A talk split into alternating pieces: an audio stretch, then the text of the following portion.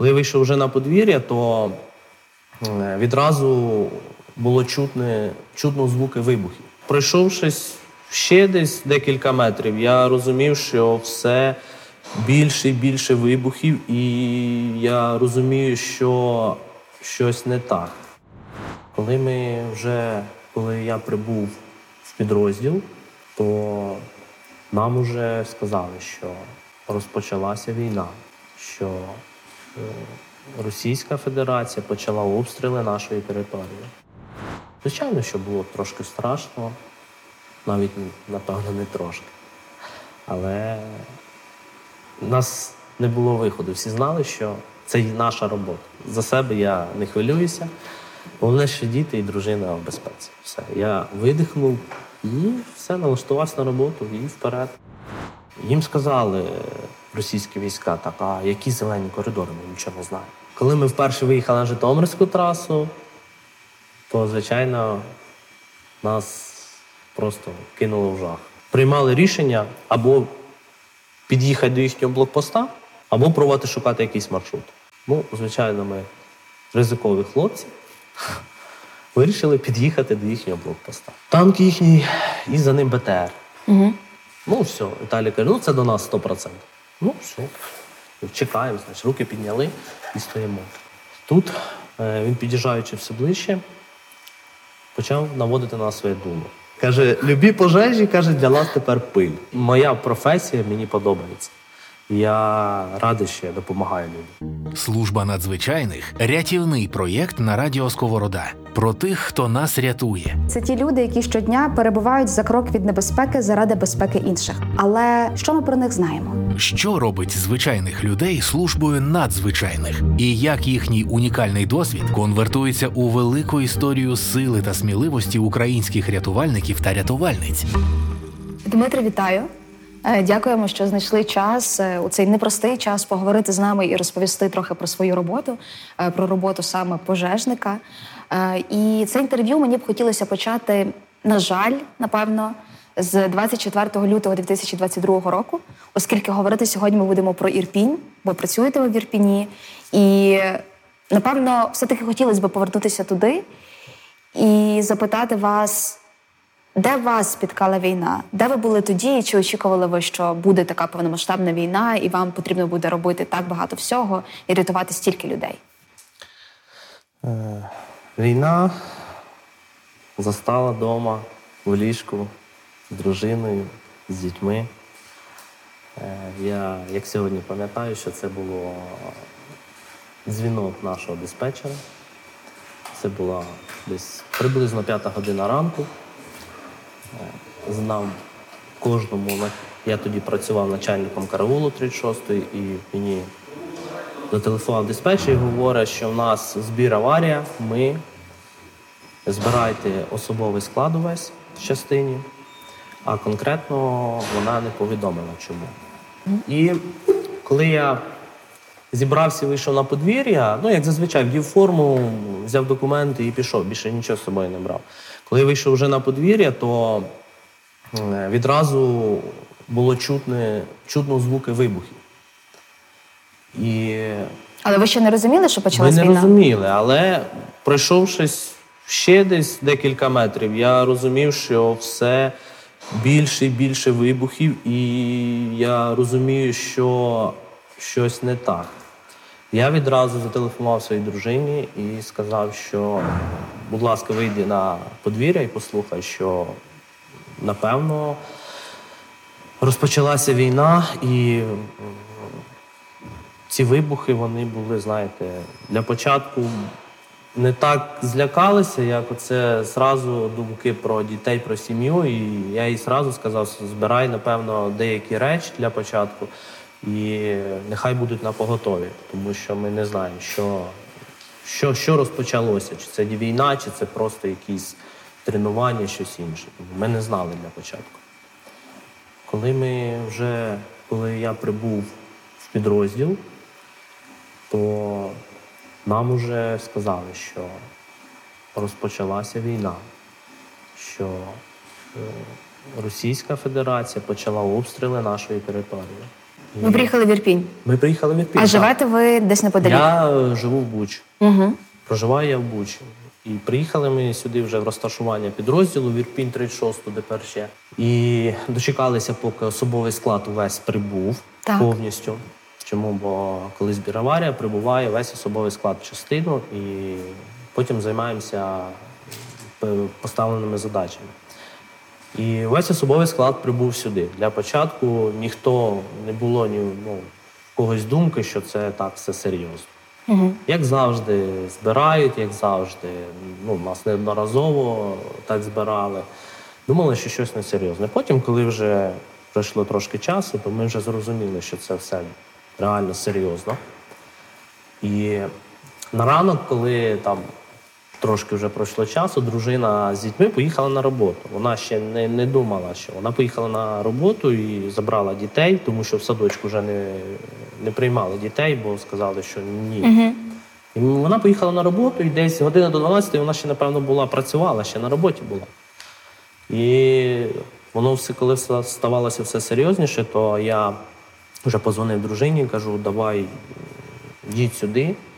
Е, Вона була на автомобілі, їдь сюди, бо ну, не зрозуміло що. Їдьте краще сюди до мене, ми тут ну, якось разом буде безпечніше. Угу. Е, Вона забрала дітей, і ми з 24 лютого ми разом з дітьми, своєю сім'єю, не тільки я, особовий склад, хто був жив тут ближче Буча, Ірпінь, е, всіх забрали сюди. В Ірпінь. В Ірпінь, в Ірпінь. І ми були тут з 24 лютого всі разом по. Моя, наприклад, моя сім'я була тут до 4 березня. Е, Разом з дітьми з усім. Діти це все чули, діти це все бачили. Знаєте, після того, як вони виїхали, діти довгенько відходили від цього всього. Скільки років вашим дітям? На той момент е, молодшому сину було всього два роки, Ой-ой-ой. і донечки було п'ять старші на той момент. Звичайно, що вони там не розуміли, що це і як, але стрес у них в будь-якому випадку був, тому що вони боялися, коли особливо вже були ці обстріли більш масовані, коли вже захопили Бучу, то, то було тут реально страшно. Поначалу ще дітки гуляли, ще, знаєте, ми інколи дозволяли їм вийти з підвалу, з укриття. А вони весь час були в підвалі. Ну тобто, бо тут ж постійно були обстріли. Так, так, постійно. Вони весь час були в укритті, в підвалі сиділи. І ми їх інколи, коли було тихо, ми дозволяли вийти хоча б просто прогулятися і подихати повітрям, щоб вони хоча б трошки розімнялися і побігали. Але, але після цього всього, то дійсно діти трошки відходили довго. Вони боялись десь якийсь шум. Навіть коли вони вже їхали додому автомобілем, коли їх забрали звідси, то вони моєму тату, тато їх забирав, мій, вони говорили, що е, їхали по трасі і був зимня резина і шум коліс. І вони, діти питали, це не літак. І вони навіть після того ще завжди питали, коли вони, вони виїхали 7 березня в Німеччину, то вони там, в них було якесь свято дуже велике, і вони там запускали фейерверки, то діти ховались просто, тому що вони ще боялись, реально боялись і цього всього пострілів, цих всіх вибухів, всього іншого, що вони чули тут. 24 лютого, знову ж таки, ми завжди, весь особовий склад, всі наші 40 чоловік особового складу, всі їхні сім'ї, ще раз повторю, знаходились тут. І ми разом з особовим складом були на чергуванні всі. Угу. Ми вже не думали, кому виїжджати, кому не виїжджати на осіння. Ми були тут всі. І нас то, звичайно, було поділено по автомобілях, хто на якому автомобілі виїжджає в разі надзвичайної ситуації, куди, що і як. І, звичайно, було на той момент дуже багато обстрілів, дуже було багато пожеж і все інше. Але е, ми виїжджали під страхом, але хлопці виїжджали всі. Ми неодноразово гасили ці пожежі. Навіть під обстрілами хлопці, як пам'ятаю, саме е, дві таких пожежі, які ми виїжджали, це було університет податковий, який знаходиться в Ірпіні. Е, Гасили один із корпусів.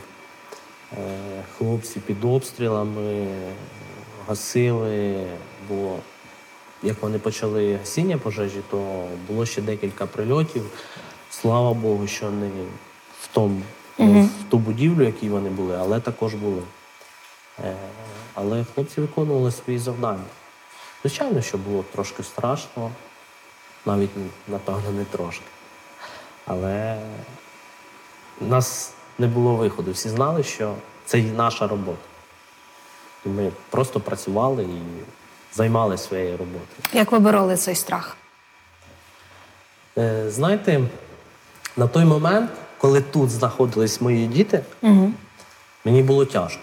Угу. Мені реально було тяжко, я дуже хвилювався за них. Навіть коли я виїжджав на пожежі в той момент, е, дружина дуже хвилювалася, і я за них дуже хвилювався, тому що я їх покидав, я їхав туди. Знову ж таки, не знав, чи я повернувся, чи я не повернувся. Ну і тут не було жодного безпечного місця. Е. Насправді. Не було жодного. Підвал, ну, підвал, ну, самі розумієте, що не дай Бог, що це на фарт. Врятував би, не врятував би. Тому, коли діти були тут і дружина, було дуже тяжко. Морально було тяжко, я за них дуже переживав. Я е, з 24 по 4 квітня, ой, березня, то я майже не спав. Це максимум там година-дві за, за ніч. Це, це те, що я міг просто там біля них піти, спуститися і трошки поспати. І завжди знаходився тут, наверху, для того, щоб чути і розуміти, що, що взагалі тут відбувається. Тому, коли вони виїхали, мали виїхати вони 3 березня, я скажу так, що я дуже побоявся їх відпускати. Угу. Вони мали поїхати ще 3 березня. Я їх дуже побоявся відпускати, тому що, знаєте, я не розумів, чи вони доїдуть, чи вони не доїдуть. І взагалі як складеться ситуація, чи е, попадуть під обстріл, не попадуть під обстріл. Дуже хвилювався. Тому 3 числа їх не відпустив. Переспавши трошки, я 4 зранку прокинувшись, я сказав дружині, собирайтеся. Ви відчували, що буде тільки погіршувати ситуація? Да, я напевно відчув, що щось краще зараз, ніж потім. І четвертого зранку я сказав: збирайтесь, ви будете їхати. Дружина дуже не хотіла. Говорила, я тільки з тобою. А ви не могли виїхати, очевидно. Звичайно, ще ні. Ну як я поїду? Я навіть, е, знаєте, навіть якби я міг поїхати, мені здається, все одно не поїхав би, тому що я знав, що мені тут треба працювати, тому що ліквідувати надзвичайні ситуації, допомагати людям, тому що ну, не міг все одно. І вони поїхали. Дружина, слава Богу, вони доїхали без всяких пригод. І дружина, коли приїхала вже додому, е, вона, мабуть, десь через тиждень часу вона мені тільки розповіла, як вони їхали. Е, Потім, як вияснили, що вони трошки з пригодами все-таки їхали. Не серйозними, але е, на той час я сам проживаю в Полтавській області і на Бориспільській трасі вже був перебитий міст, підірваний міст. І вони їхали, як вона мені потім сказала, такими дорогами, що тобі краще не знати. Каже, селами, іншими мостами, якимись незрозумілими дерев'яними. І, тобто, знаєте, вона після цього всього, вона тільки мені там через тиждень сказала, бо щоб я не хвилювався. Але приїхала спочатку, сказала, все добре, все клас, ми доїхали, все чудово. Ну, бо зайві хвилювання вам були ні до чого, ви ж залишалися тут. Так, так, так. І, І піс... Так, так. після цього всього, знаєте, коли вони вже приїхали додому, я реально просто видихнув. І сконцентрувались на роботі Да. максимально. Я видихнув і сказав, що ну все, все, тепер я, я тепер сам, мені за себе я не хвилююся. Головне, що діти і дружина в безпеці. Все. Я видихнув і все, налаштувався на роботу і вперед. І Що було далі? Що було після 4 березня? Скільки у вас було викликів? Я розумію, що зараз в одному інтерв'ю е, розповісти цілий рік неможливо. Та тим не менше найскладніші моменти на Київщині були саме навесні і на початку літа. Напевне, більше складніше було весна. Весна. Березень саме складний був. Е, Ми 5 березня прийняли рішення, наше керівництво прийняло рішення, що все-таки нам потрібно покинути розташування підрозділу Так. і переїхати на поки тимчасово на Вишневе. Угу. І ми 5 березня зранку, вже, мабуть, години в 9, ми повністю те, що могли, забрали в наші автомобілі, все саме цінне, запакували повністю їх усіх. Хто на своїх автомобілях, е, хто на пожежних автомобілях. Сіли і виїхали. Ми просто поїхали. Нам е, на той момент дуже були великі е, черги, щоб виїхати, але нам трошки допоміг е, голова Ірпінської міської ради, щоб ми нас пропустили, і ми проїхали без цих черг, виїхали з Ірпіня. І 5 березня ми вже прибули в розташування міста Вишневого. Е, І нам дали трошки, трошки відпочити день, трошки обустроїтись для того, щоб далі працювати. І 6 березня ми ще відпочивали трошки, і 7 березня почав, почалися наші роботи. Це були Романовське місто. Це першочергове, те, куди нас Це Ірпінський міст. Да, це Ірпінський міст, Романівський міст, де було дуже е, там, там, де проводилися евакуації населення. Ви безпосередньо працювали там і Так. евакуйовували людей так, звідти. ми безпосередньо працювали там. Ми 7 березня перший раз приїхали туди, і з того часу до самого останнього, доки проводилися евакуації там, ми були завжди там. Кожного дня наш особовий склад е, вирушав туди і займались тою роботою, яка на нас була покладена. Ви так чітко пам'ятаєте дати зараз? У вас в пам'яті весь рік так закарбувався? Там 6 березня ми були там, 7 ми поїхали е, евакуйовувати людей з моста. Так, звичайно, чому? Бо ті дати, знаєте, перші були самі такі тривожні, тому що ми не знали знову ж таки, куди ми йдемо і що ми будемо робити в той момент. Чи ми будемо евакуйовувати, чи ми будемо розбирати, чи ми будемо гасити пожежі. Е, Ми не знали, що ми будемо робити. І е, треба було налаштовуватись на це, і ці дати запам'ятовуються, бо е, в ті моменти, ці перші дні, перші ці емоції, коли побачили, ми приїхали цей Романівський міст зранку, і там тисячі людей, то знаєте, воно запам'яталось наскільки, що е, ці діти, ці жінки, чоловіки з дітьми на руках без нічого. Взагалі просто. Просто взяли там буквально якусь сумочку одну і все, вони йдуть. І знову ж таки, вони самі не знають, куди вони йдуть. Їм якби тільки в той момент втекти звідти. Тому що там вже відбувалось жах. Е, і- Опишіть, будь ласка, що було навколо, коли ви підійшли до цього моста перший раз і побачили всіх цих людей максимально. Е, Коли ми підійшли до цього моста, знаєте, саме більше це запам'ятались ці люди, які там були. Вони просто там під цим мостом вони використовували як укриття. Вони всі максимум туди ховались, тому що відбувалися обстріли.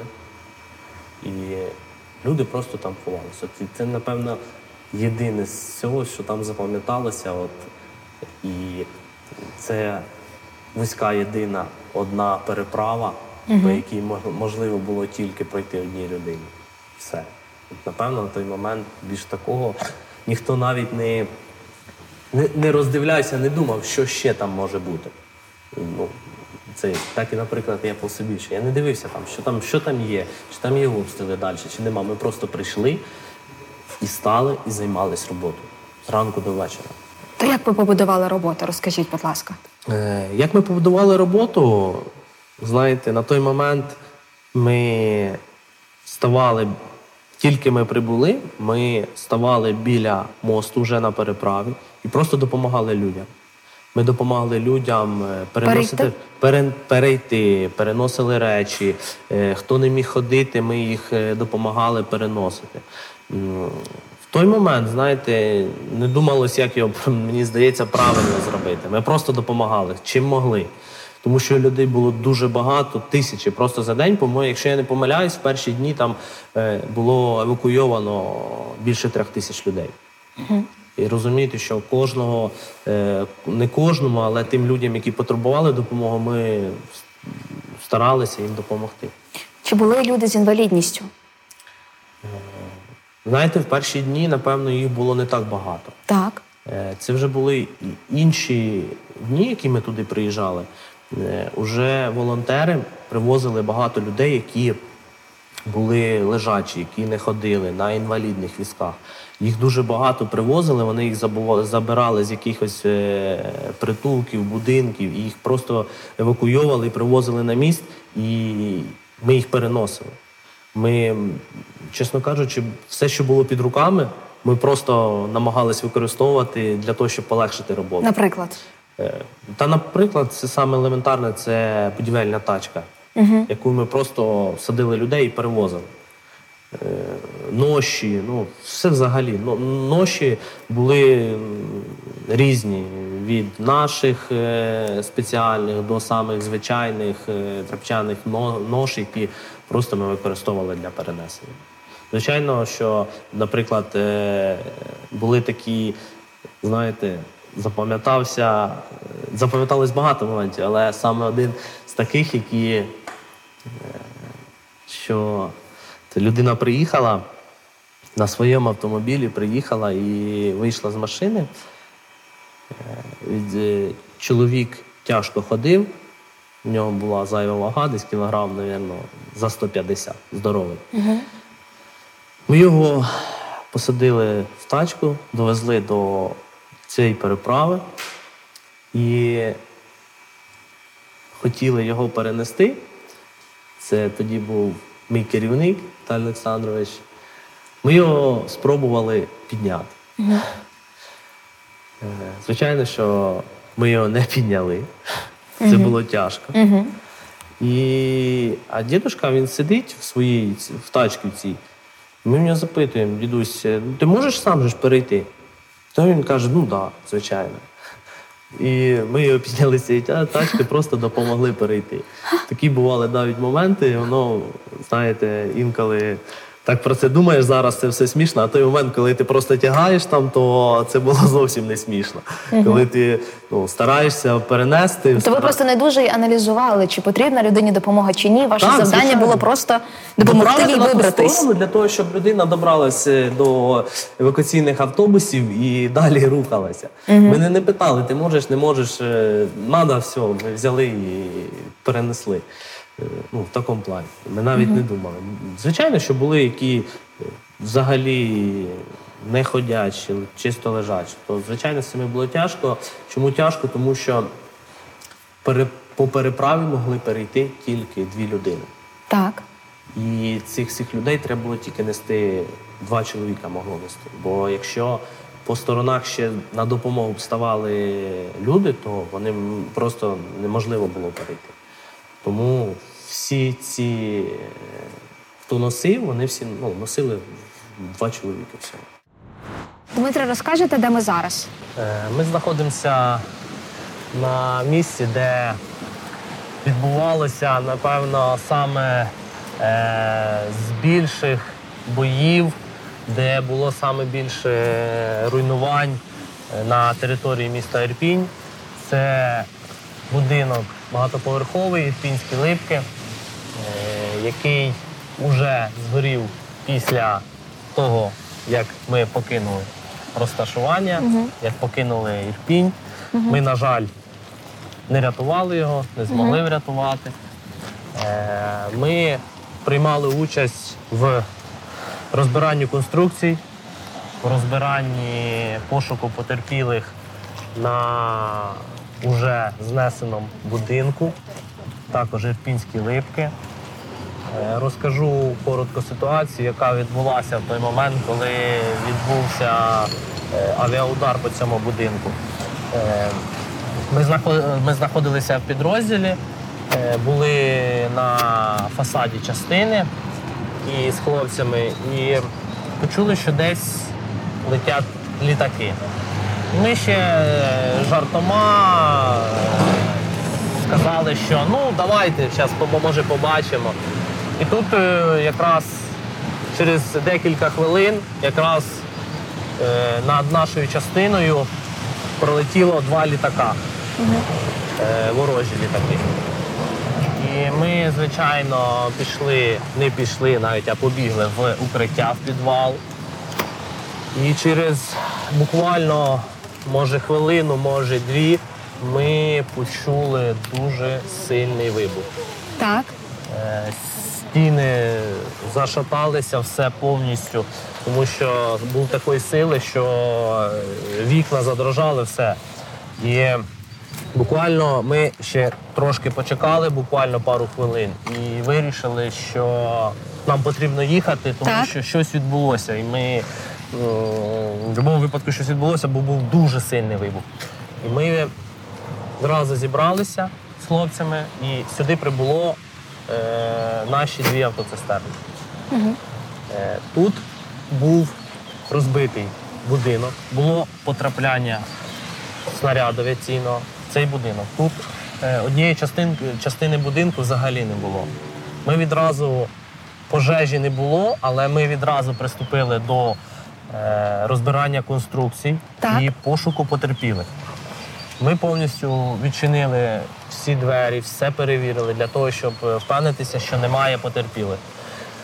На той момент дійсно пощастило, що їх не було. Всі люди були в укритті, і е, тому що до нас підійшов е, чоловік, який був, якщо я не помиляюсь, в цьому будинку в укритті. І він до нас підійшов і сказав, що ми в останній момент забрали звідси жінку з дитиною. Перед цим ударом вони забрали жінку з дитиною. І той момент, дякувати Богу, всі залишились живі і ніхто не постраждав. Проєкт реалізується програмою розвитку ООН в Україні у партнерстві з Державною службою України з надзвичайних ситуацій за фінансової підтримки уряду Японії. Скільки днів ви евакуйовували людей з Ірпінського мосту? З-під Ну, Ірпінського мосту? Я особисто евакуйовував з 7 березня по 10 березня. Угу. 10 березня ми вже е, я поїхав на першу евакуацію зеленими коридорами з Бучі. Угу. Е, Першими пробували, вже забіжу наперед, розкажу про наші евакуації. Першими спробували туди поїхати наш начальник караулу на чолі колони. Вони виїхали і вони, прибувши в Ірпінь, їх назад не випустили. Ірпінь вже був окупований Так. Ірпінь вже був окупований. Угу. І їх назад не випустили, і ми не розуміли, де вони. І зв'язку не було. Зв'язку не було. Зв'язку не було. Чому? Тому що е, всі телефони, вся техніка, яка була на автомобілях, яка могла зняти відео, фото, Так. передати якісь е, геодані, е, її повністю, повністю всю розстрілювали. Угу. Розстрілювали, забирали, розстрілювали прямо на місці без всяких питань. І хлопці, прибувши тоді, туди, е, їм сказали російські війська, так, а які зелені коридори, ми нічого не знаємо. Так, це їхня перша поїздка була. І вони не повернулись. Вони залишились е, там на ніч. Їх не випустили просто. Люди всі холодно, вони всі в автобусах, всю ніч всі чекали в автобусах, перечекали. І ми, от, е, ми не розуміли, що з хлопцями. що нам далі робити. Зв'язку немає, ви не Зв'язку знаєте. немає, так. І тут нам дають команду також пробувати їхати на евакуацію в Бучі. Хоча ця колона мала проїхати в Бучу, але їх в Бучу не пустили. І нам на наступний день говорять, треба їхати, треба пробувати. І знаєте, як запам'яталося, коли нам дали цю команду, що ми повинні їхати. Е, Мій керівник Фареник Віталій Олександрович. е, Він на мене так подивився. Ми з ним дуже давно дружимо. Він на мене так подивився зразу. Кажу, все, я зрозумів, їдемо. І ми з ним, знову ж не знаючи, що там. Чи ми проїдемо, ми не Ви не писали дружині в цей момент? Ні. Ви нічого не казали їй? Я взагалі нічого не говорив. Угу. Про те, що я був на Романовському мосту, вона знала. Так. Я їй давав знати про те, що я поїхав, зі мною не буде зв'язку, бо там взагалі зв'язку не було. І я буду там займатися, наберу там вечір. А цей день я їй нічого не сказав. Тому що я розумів, що якщо я зараз скажу їй про те, що я їду на евакуацію населення з Бучі вперше, де ніхто не був ще, то вона буде, по-перше, хвилюватись, по-друге, вона просто скаже, куди ти їдеш, ти що? Я не хочу, щоб ти їхав. Сльози, все інше, тому я прийняв рішення, що я краще не буду говорити. І ми приблизно в 11 годині виїхали на чолі колони, 20 28 автобусів тоді було. Так. І ми виїхали тоді. Нас провели поліція до селища Стоянка. Стоянка вже на той момент теж була зруйнована, правда? Чи ще ні? Е, Стоянка вже була окупована. На той момент Стоянка, все те, що було до Житомирської траси, вся та сторона повністю була вже окупована. І люди, хто там вже знаходився, вони були всі в окупації. Тому, коли ми виїхали на Житомирську трасу, вперше, ми ще, знаєте, їхали, посміхалися, якісь жарти у нас там для того, щоб підтримати моральний дух. Ми спілкувалися, все було класно. А скільки вас їхало? Е, З нами їхали, їхав е, за кермом був е, Фареник Віталій Олександрович, мій керівник. Збоку з нами була Рубан Вікторія Вікторівна. І я, і ще був командир відділення з Ворзеля Бородай Юрій Юрійович. І ми ще жартували, сміялися. Коли ми вперше виїхали на Житомирську трасу, то, звичайно, нас просто кинуло в жах.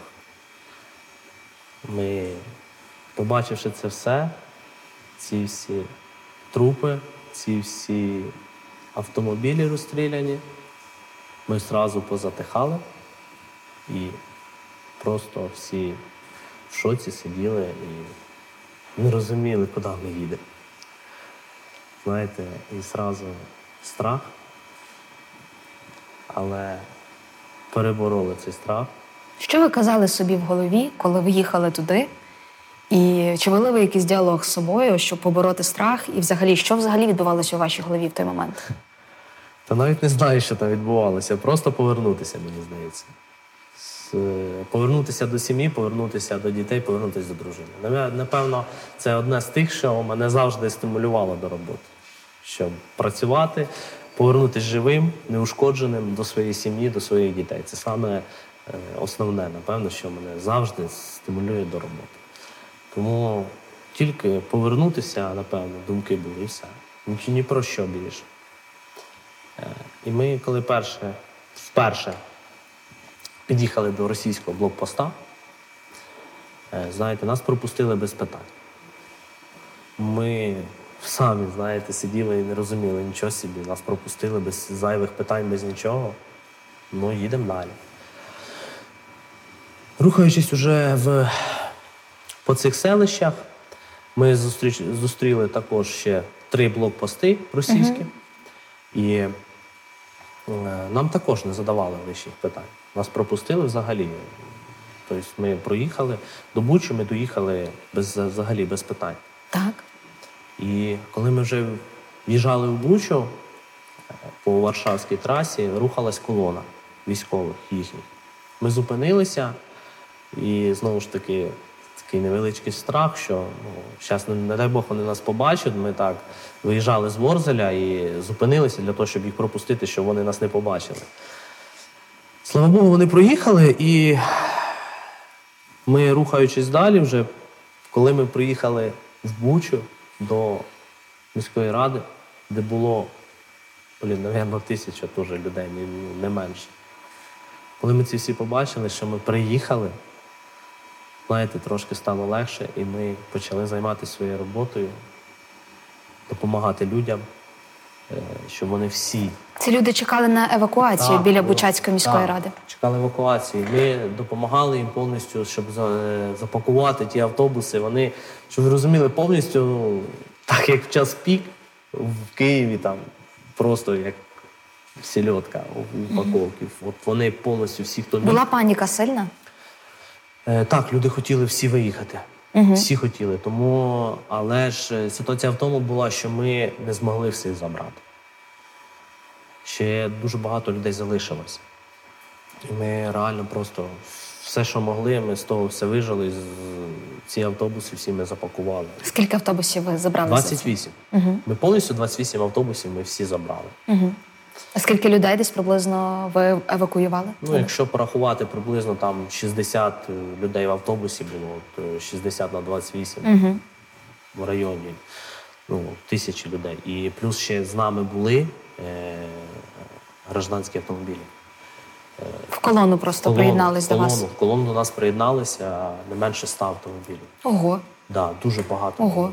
Так, і ми самі не чи очікували цього, але люди Людям просто... було страшно. Да, і люди просто ставали до нас е, і ззаді до колони, і ми, ну, нас ж ми ж не могли їх вигнати і щось сказати. Тому ми їх, звичайно, що вони до нас, і ми з ними рухалися.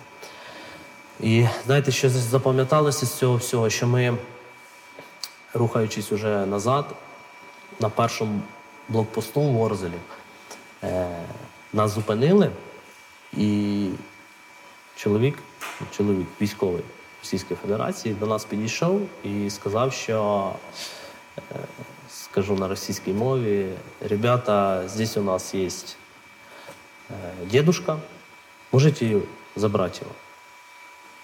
Он э, лежит, мы там у него живем, хочу, чтобы, хотим, щоб ви його забрали.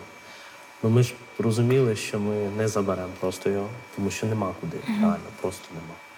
І е, ми їм сказали, що ми будемо нас- рухатись наступного дня, також планувався зелений коридор, і ми повідомимо і його заберуть.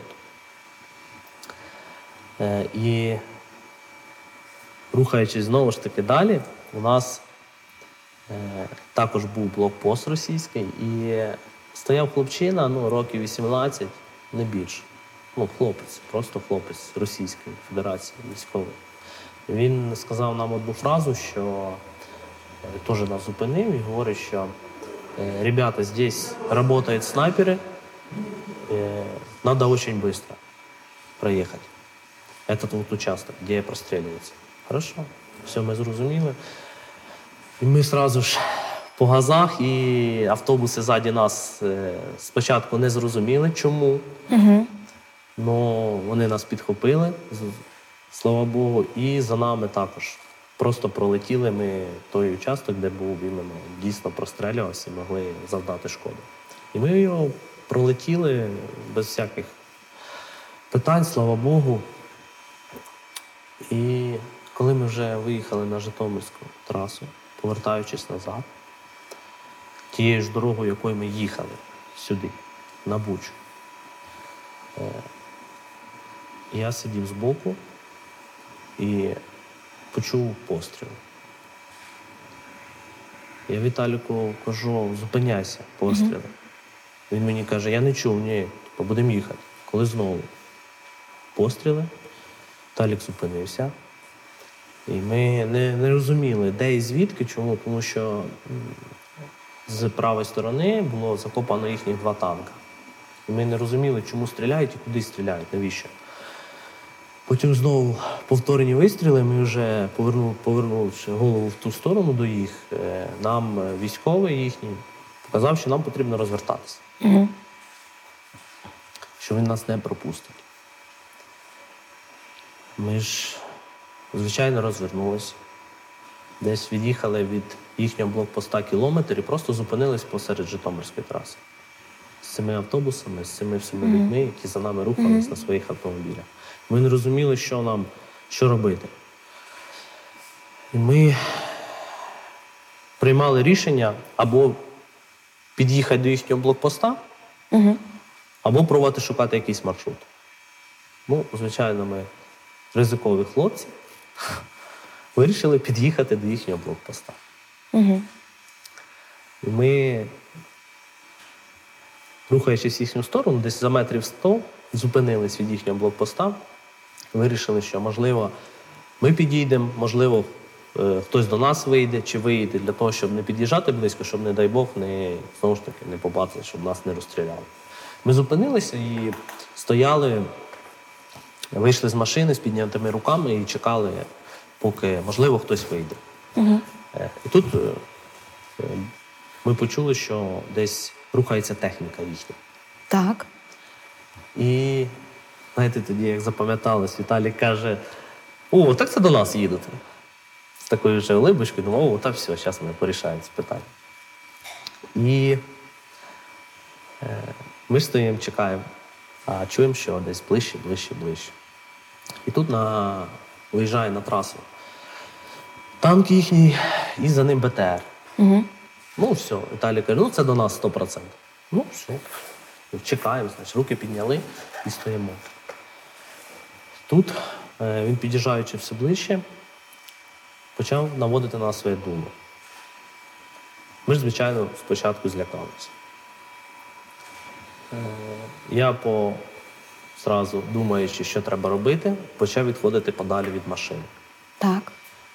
потихеньку назад, тому що я розумію, якщо не дай Бог, то краще бути далі від машини, бо стріляти в будь-якому випадку машина. Угу.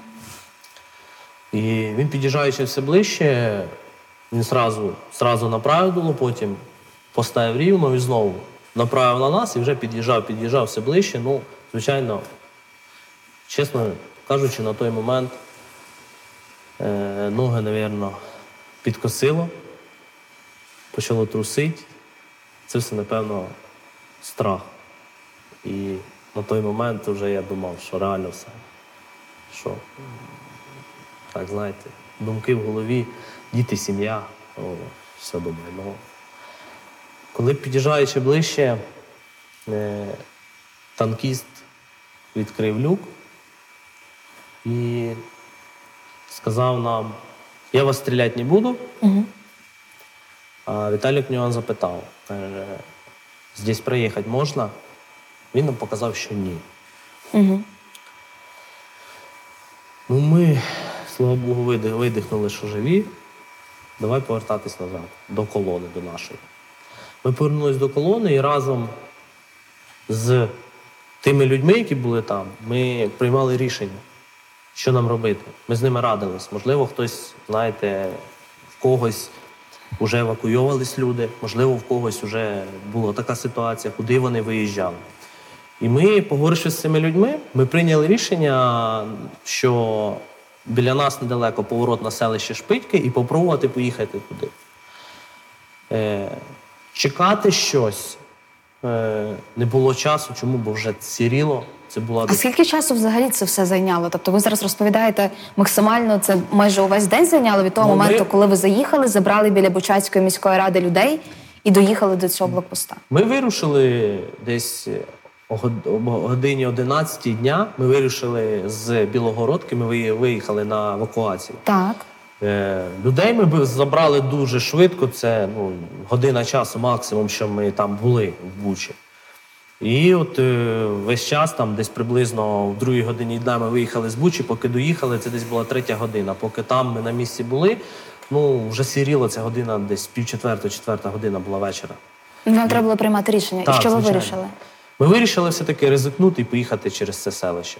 Ми не знали, що там. Реально просто не знали, що там, чи повезе нам не повезе. І ми поїхали і заїхали в це селище, і бачимо, що стоїть блокпост і майорить чийсь прапор. Так. Віталій говорить: Діма каже, це наш чи ні? Каже, я нічого не бачу. Каже, в мене все в очах, каже, все сіре. Каже, я не, не розумію, що то, чи то наший, чи то не наший. Під'їхали ближче, кажу, знаєте так, фух, наший. Ми під'їхали до хлопців, до цих, які були на блокпосту. Говоримо їм, хлопці, куди нам краще? Куди нам краще їхати?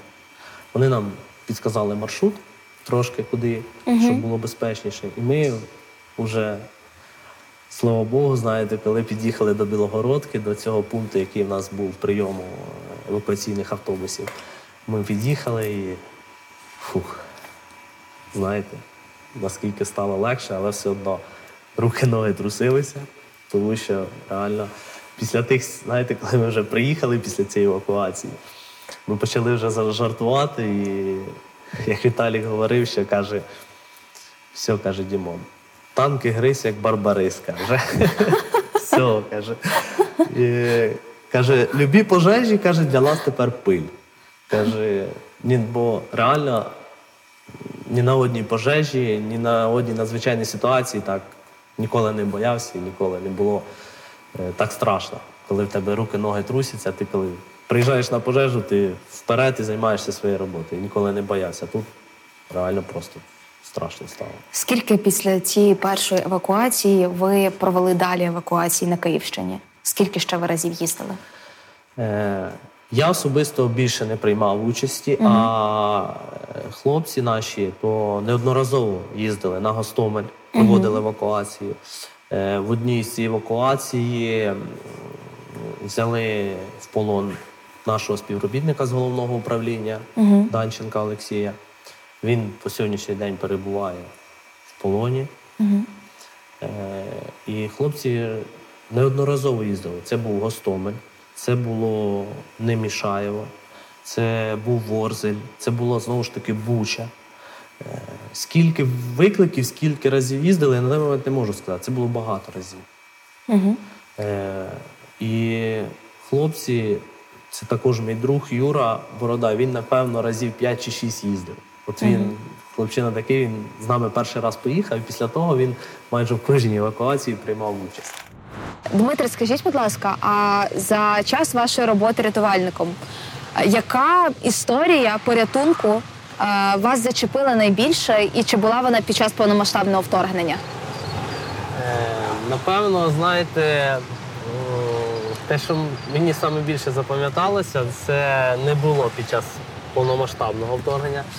Це було вже до війни. Так. Ми виїжджали на гасіння квартири. У більш комічна така вона історія. Ви- Виїжджали на гасіння е, квартири по вулиці Северинівська. І коли ми, це був десь, е, здається, якщо я не помиляюсь, п'ятий чи шостий поверх, і ми е, піднімалися туди в задимлене середовище. І коли ми вже підходили до цієї квартири, піднімаючись по сходовій клітині, е, було дуже велике задимлення.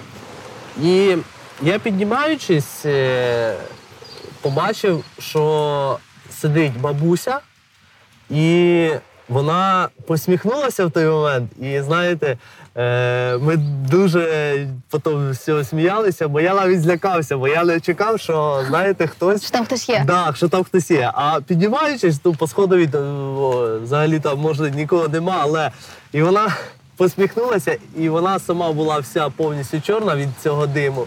І тільки зуби ці білі. От, ми, за- ми дуже довго сміялися цього. Я тоді злякався. Я її побачив і навіть аж назад в шаг ступив, бо я не очікував, що вона там буде.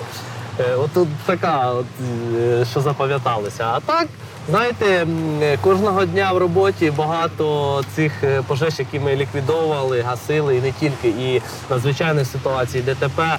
Знаєте, багато всього не запам'ятаєш. Чому? Бо воно все це в роботі, і ти не думаєш про це, як, що, куди. Звичайно, багато було від людей подяк і всього такого іншого, коли люди приїжджали, просто навіть е, після пожежі за те за врятоване життя або за врятований будинок їм.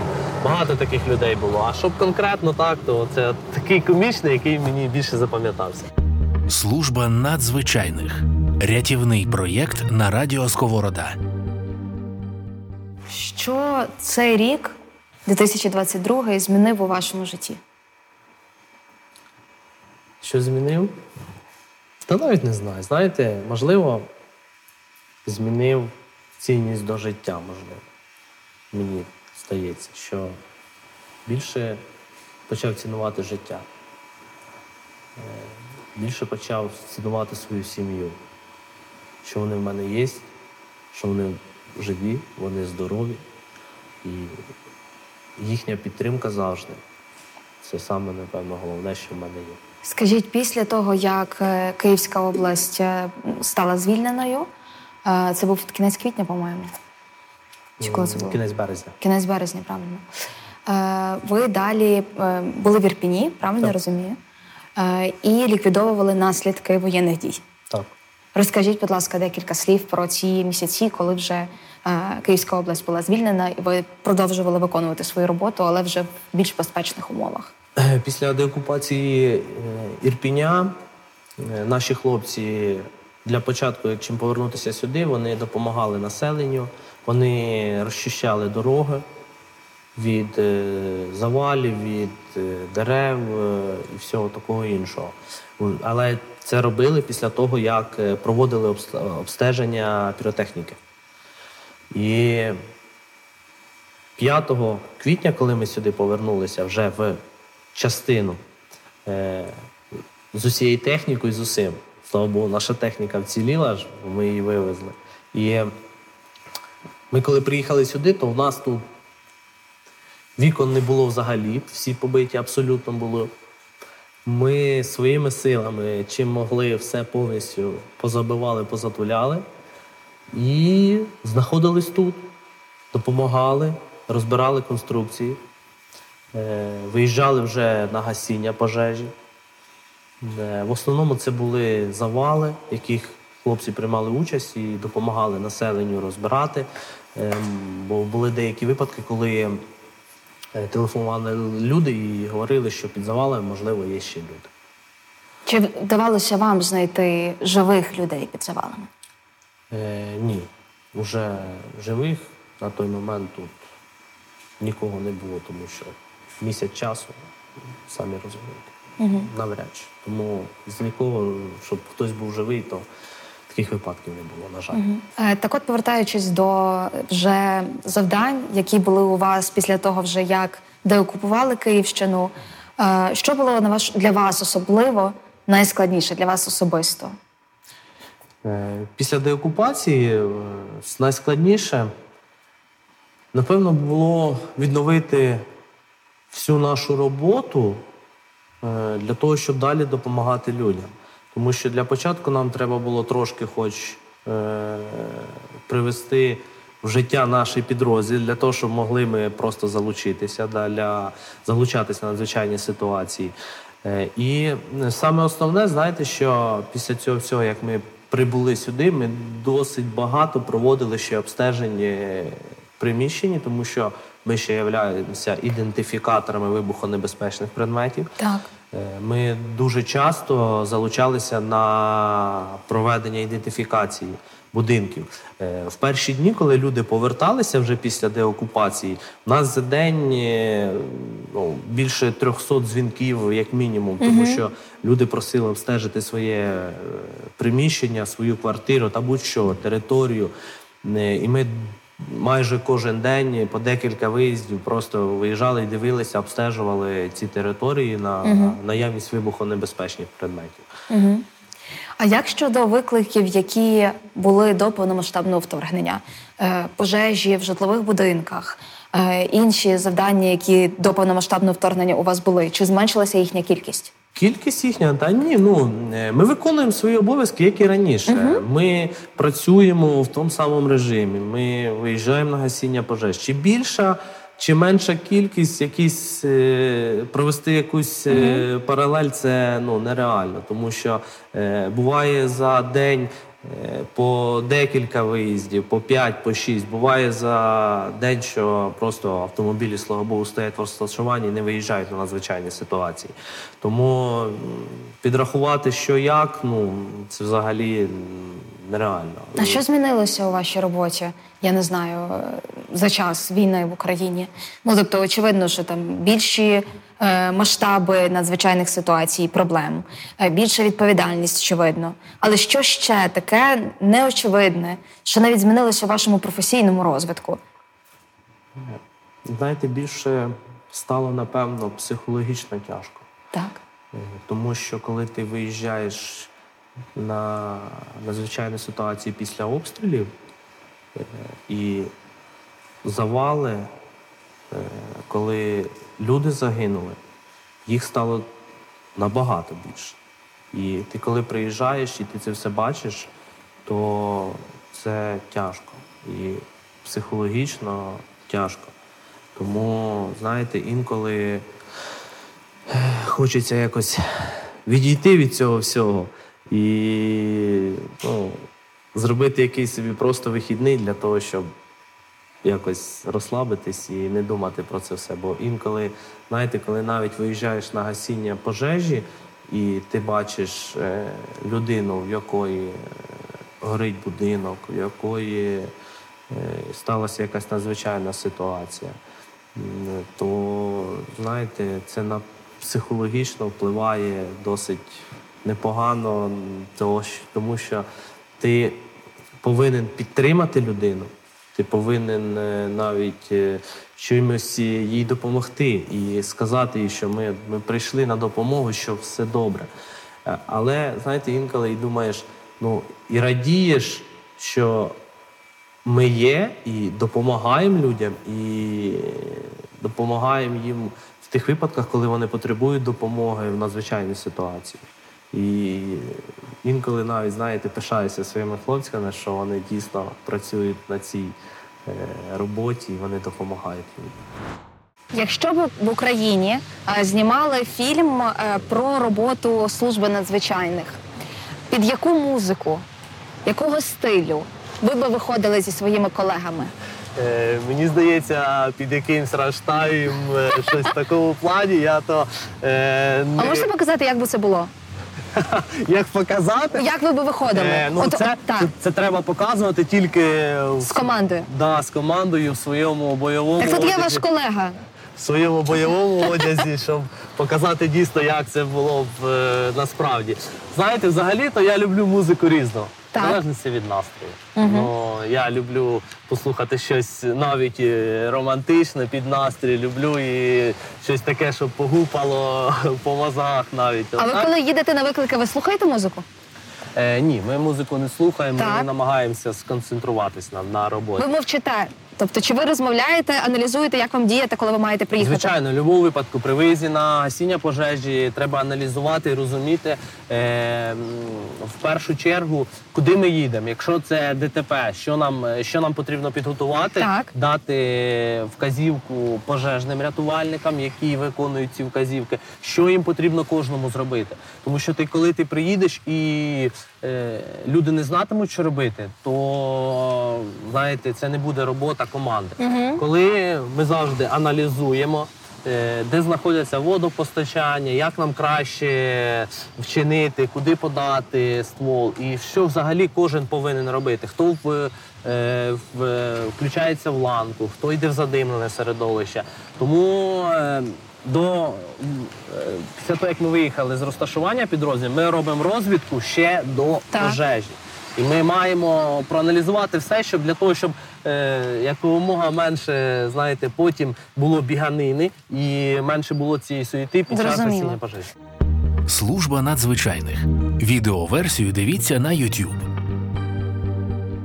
Дмитре, трохи про вас. Е, Скільки років ви працюєте в Державній службі України з надзвичайних ситуацій? Е, Я працюю, я е, вступив до Черкаського інституту пожежної безпеки у 2010 році. Так. З 2014 року я працюю в Ірпінському регіоні. Угу. Тому наступного року у мене вже буде ювілей, 10 років, як я тут працюю. Я працював не тільки начальником караулу, я працював і начальником підрозділу, але вже коли розпочалась повномасштабна війна, я був начальником караулу на той момент. Як вам ця керівна позиція? Як вам бути у ролі начальника? В ролі начальника Так. е, ну, це досить е, інколи важко, тому Так. що е, коли в тебе в підпорядкуванні е, 40 людей особового складу, їх ними не тільки треба вміти керувати, їх треба ще чомусь навчити. Е, Їм е, треба допомагати в розвитку, е, щоб вони розуміли, коли вони приїжджають на гасіння пожежі, що їм робити і як їм це правильно зробити. Як керівна посада, то знаєте, нема нічого складного, просто потрібно виконувати свою роботу, та, яка на тебе покладена. І, і все. Нема нічого складного взагалі. А чому ви вирішили стати рятувальником і, зокрема, пожежником? Е, Знаєте, це досить цікава історія. Чому? Тому що в мене е, старший брат, також пожежник, В ДСНС? так, у ДСНС працює. І він від мене на 7 років старший. Так. І коли я був в третьому класі, е, ми разом з батьками приїхали до нього на присягу. Так. І коли я побачив, е, що а вони нам показували свої вправи, що вони там роблять.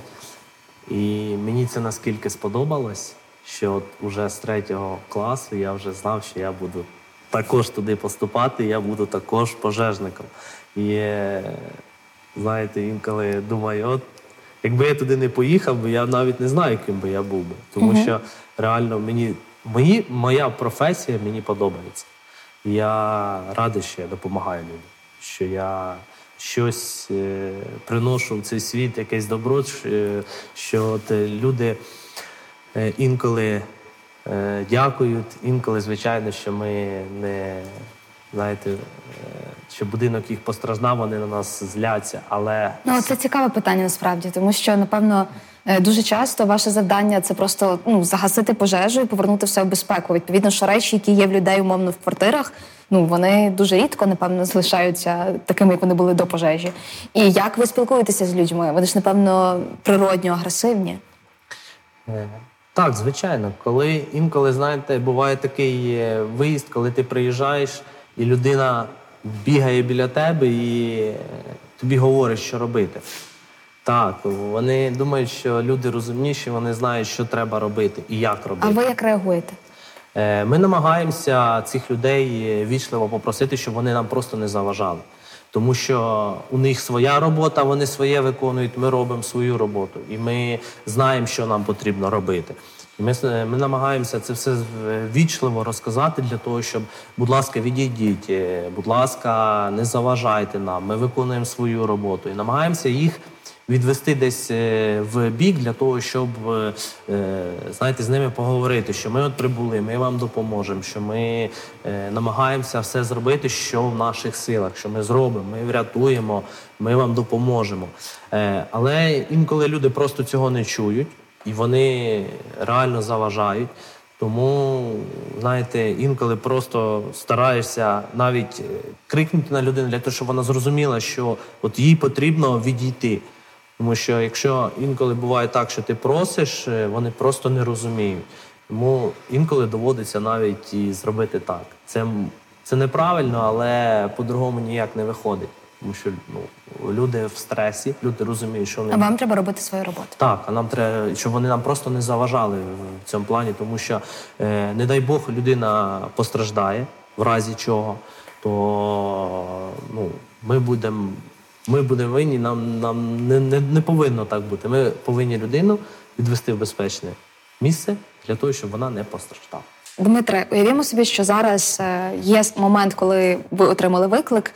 Е, Скільки хвилин вам потрібно для того, аби зібратися, і що ви робите найперше? Е, Для того, щоб зібратися, нам потрібно максимум одна хвилина на виїзд. Одна хвилина. Одна хвилина. Для того, перед тим як виїхати, хлопців наші одягають бойовий одяг, е, який в них знаходиться біля автомобілів, для того, щоб пришвидшити їхню посадку в Так. автомобілів. Вони одягають бойовий одяг, одягають повністю все те, що до нього відноситься, штани, їхнє захисне взуття, е, каска.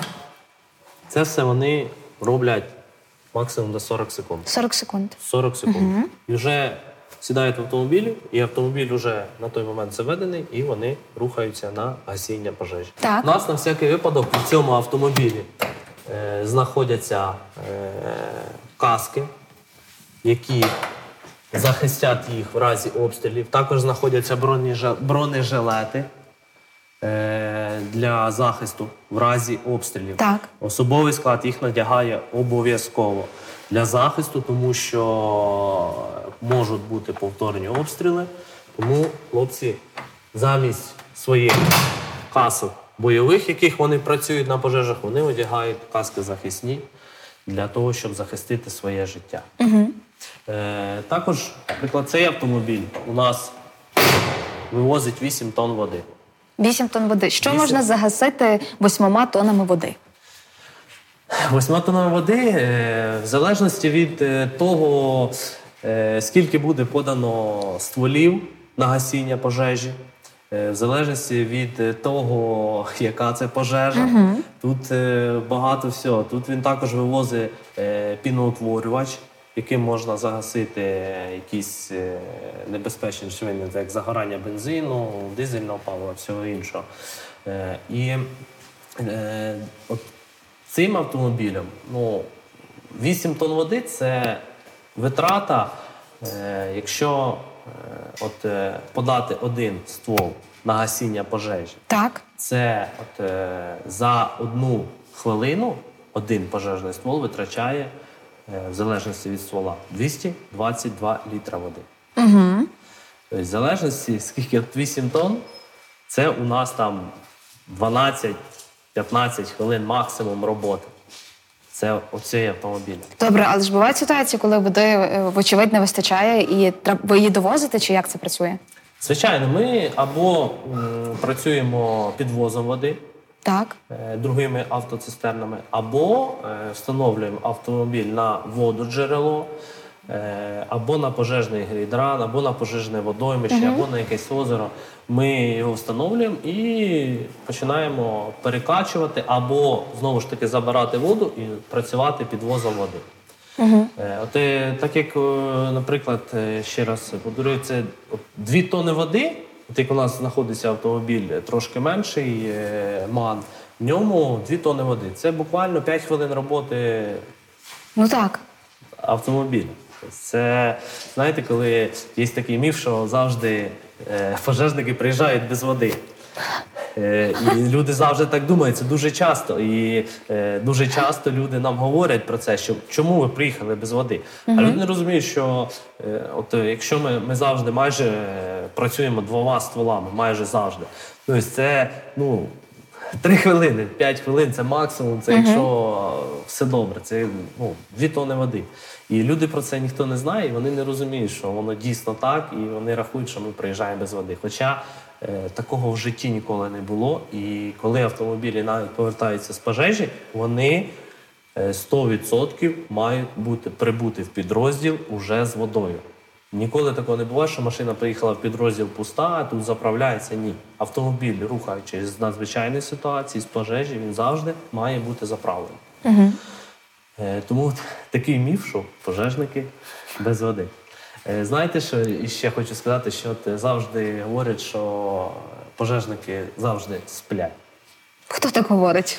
Багато хто. Є теж є такі ситуації, що говорять, що пожежники завжди сплять. Ні, пожежники, знаєте, я був начальником караулу, я чергував. Так. І навіть коли ти вночі лягаєш відпочивати, повірте, це взагалі не сон.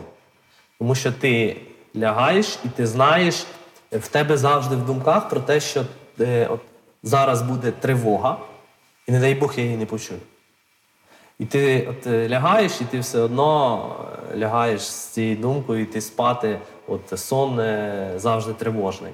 А як ви працюєте от в звичайних умовах? Не коли повномасштабне вторгнення, війна, а просто от звичайний час. Ви працюєте, не знаю, добу і потім відпочиваєте. Чи як виглядає ваш режим? Режим роботи в мене як е, заступника начальника, то кожен день, незважаючи на вихідні, ми завжди знаходимося е, в оперативному е, розрахунку. Ми завжди повинні бути на зв'язку завжди приймати участь в разі надзвичайної ситуації. А так, пожежні працюють доба через три. До добу вони знаходяться з 8 години ранку. Вони вже приймають чергування, і до 8 години, там до 9, поки здають чергування, вони знаходяться тут. І от е, сутки на прольот тут. Е, Покинути розташування вони не можуть, тому що вони знаходяться на чергуванні. Так. І знаєте, там поїхати десь е, по своїх питаннях ні. Вони знаходяться тут, тому що в разі надзвичайної ситуації вони повинні виїжджати і робити свою роботу. А скажіть, як ви розслабляєтеся і як ви взагалі відпочиваєте від роботи, коли є на це можливість? Е, Коли на це є можливість, то ми ну, більше часу, коли я знаходжуся вдома, я намагаюся провести з сім'єю, з своїми дітьми, десь з ними піти, щось розказати, щось показати, десь побувати в якихось е, хороших, красивих місцях для того, щоб е, діти трошки розвивалися. І в самому е, діти це моє щастя, з якими я їх дуже люблю. І це, знаєте, мені інколи краще з ними провести час і їм щось розказати, з ними посміятись, з ними подуркувати. Оце, напевно, один така розрада після цієї всієї роботи, яка дійсно тішить і яка просто не знаю, щасливить мене після цих всіх надзвичайних ситуацій. Дмитре, а що у вашому житті є надзвичайною ситуацією? Щось приємне? Що взагалі такою було найбільш незвичайною, надзвичайною, якою ви хочете поділитись? Ого, подожди, дайте треба подумати. В надзвичайній ситуації е, приємною. Угу. Та я навіть не знаю. Іменно з надзвичайної ситуації. Це е, саме приємне, що в моєму житті. Це скажу вже, як я не один раз говорив, що це мої діти. Це саме найприємніше, що в моєму житті є. Я ними пишаюся, вони в мене круті діти, які дуже сумують, на жаль, за татом, яких я вже рік не бачу. А вони зараз за кордоном далі? Так, вони зараз за кордоном. Е, Тому, от, е, знаєте, дуже за ними сумую. І буквально ось е, чекаю кінця квітня, вони мають повернутися. І Чудово. от знаєте, кожен день ці часи на роботі, коли працюєш, працював до цього, то вони якось швидко плинули. А зараз у так все довго, що от вже коли ти знаєш, що вони повернуться, це дуже дуже Останнє дуже. швидке запитання, просто коротка відповідь. Е, Чи будуть ваш син і донька рятувальниками і рятівницями? Е, Я сподіваюся, що ні. Я сподіваюся, що ні, але я дам можливість їм е, обирати свою професію, і їм, якщо вони захочуть, то звичайно я буду не проти. Ну не проти, але е, кажу, що ні, бо я тут працюю і мені е, хватає, мені здається, одного пожежника в сім'ї. Служба надзвичайних рятівний проєкт на радіо Сковорода про тих, хто нас рятує. Це ті люди, які щодня перебувають за крок від небезпеки заради безпеки інших. Але що ми про них знаємо? Що робить звичайних людей службою надзвичайних, і як їхній унікальний досвід конвертується у велику історію сили та сміливості українських рятувальників та рятувальниць.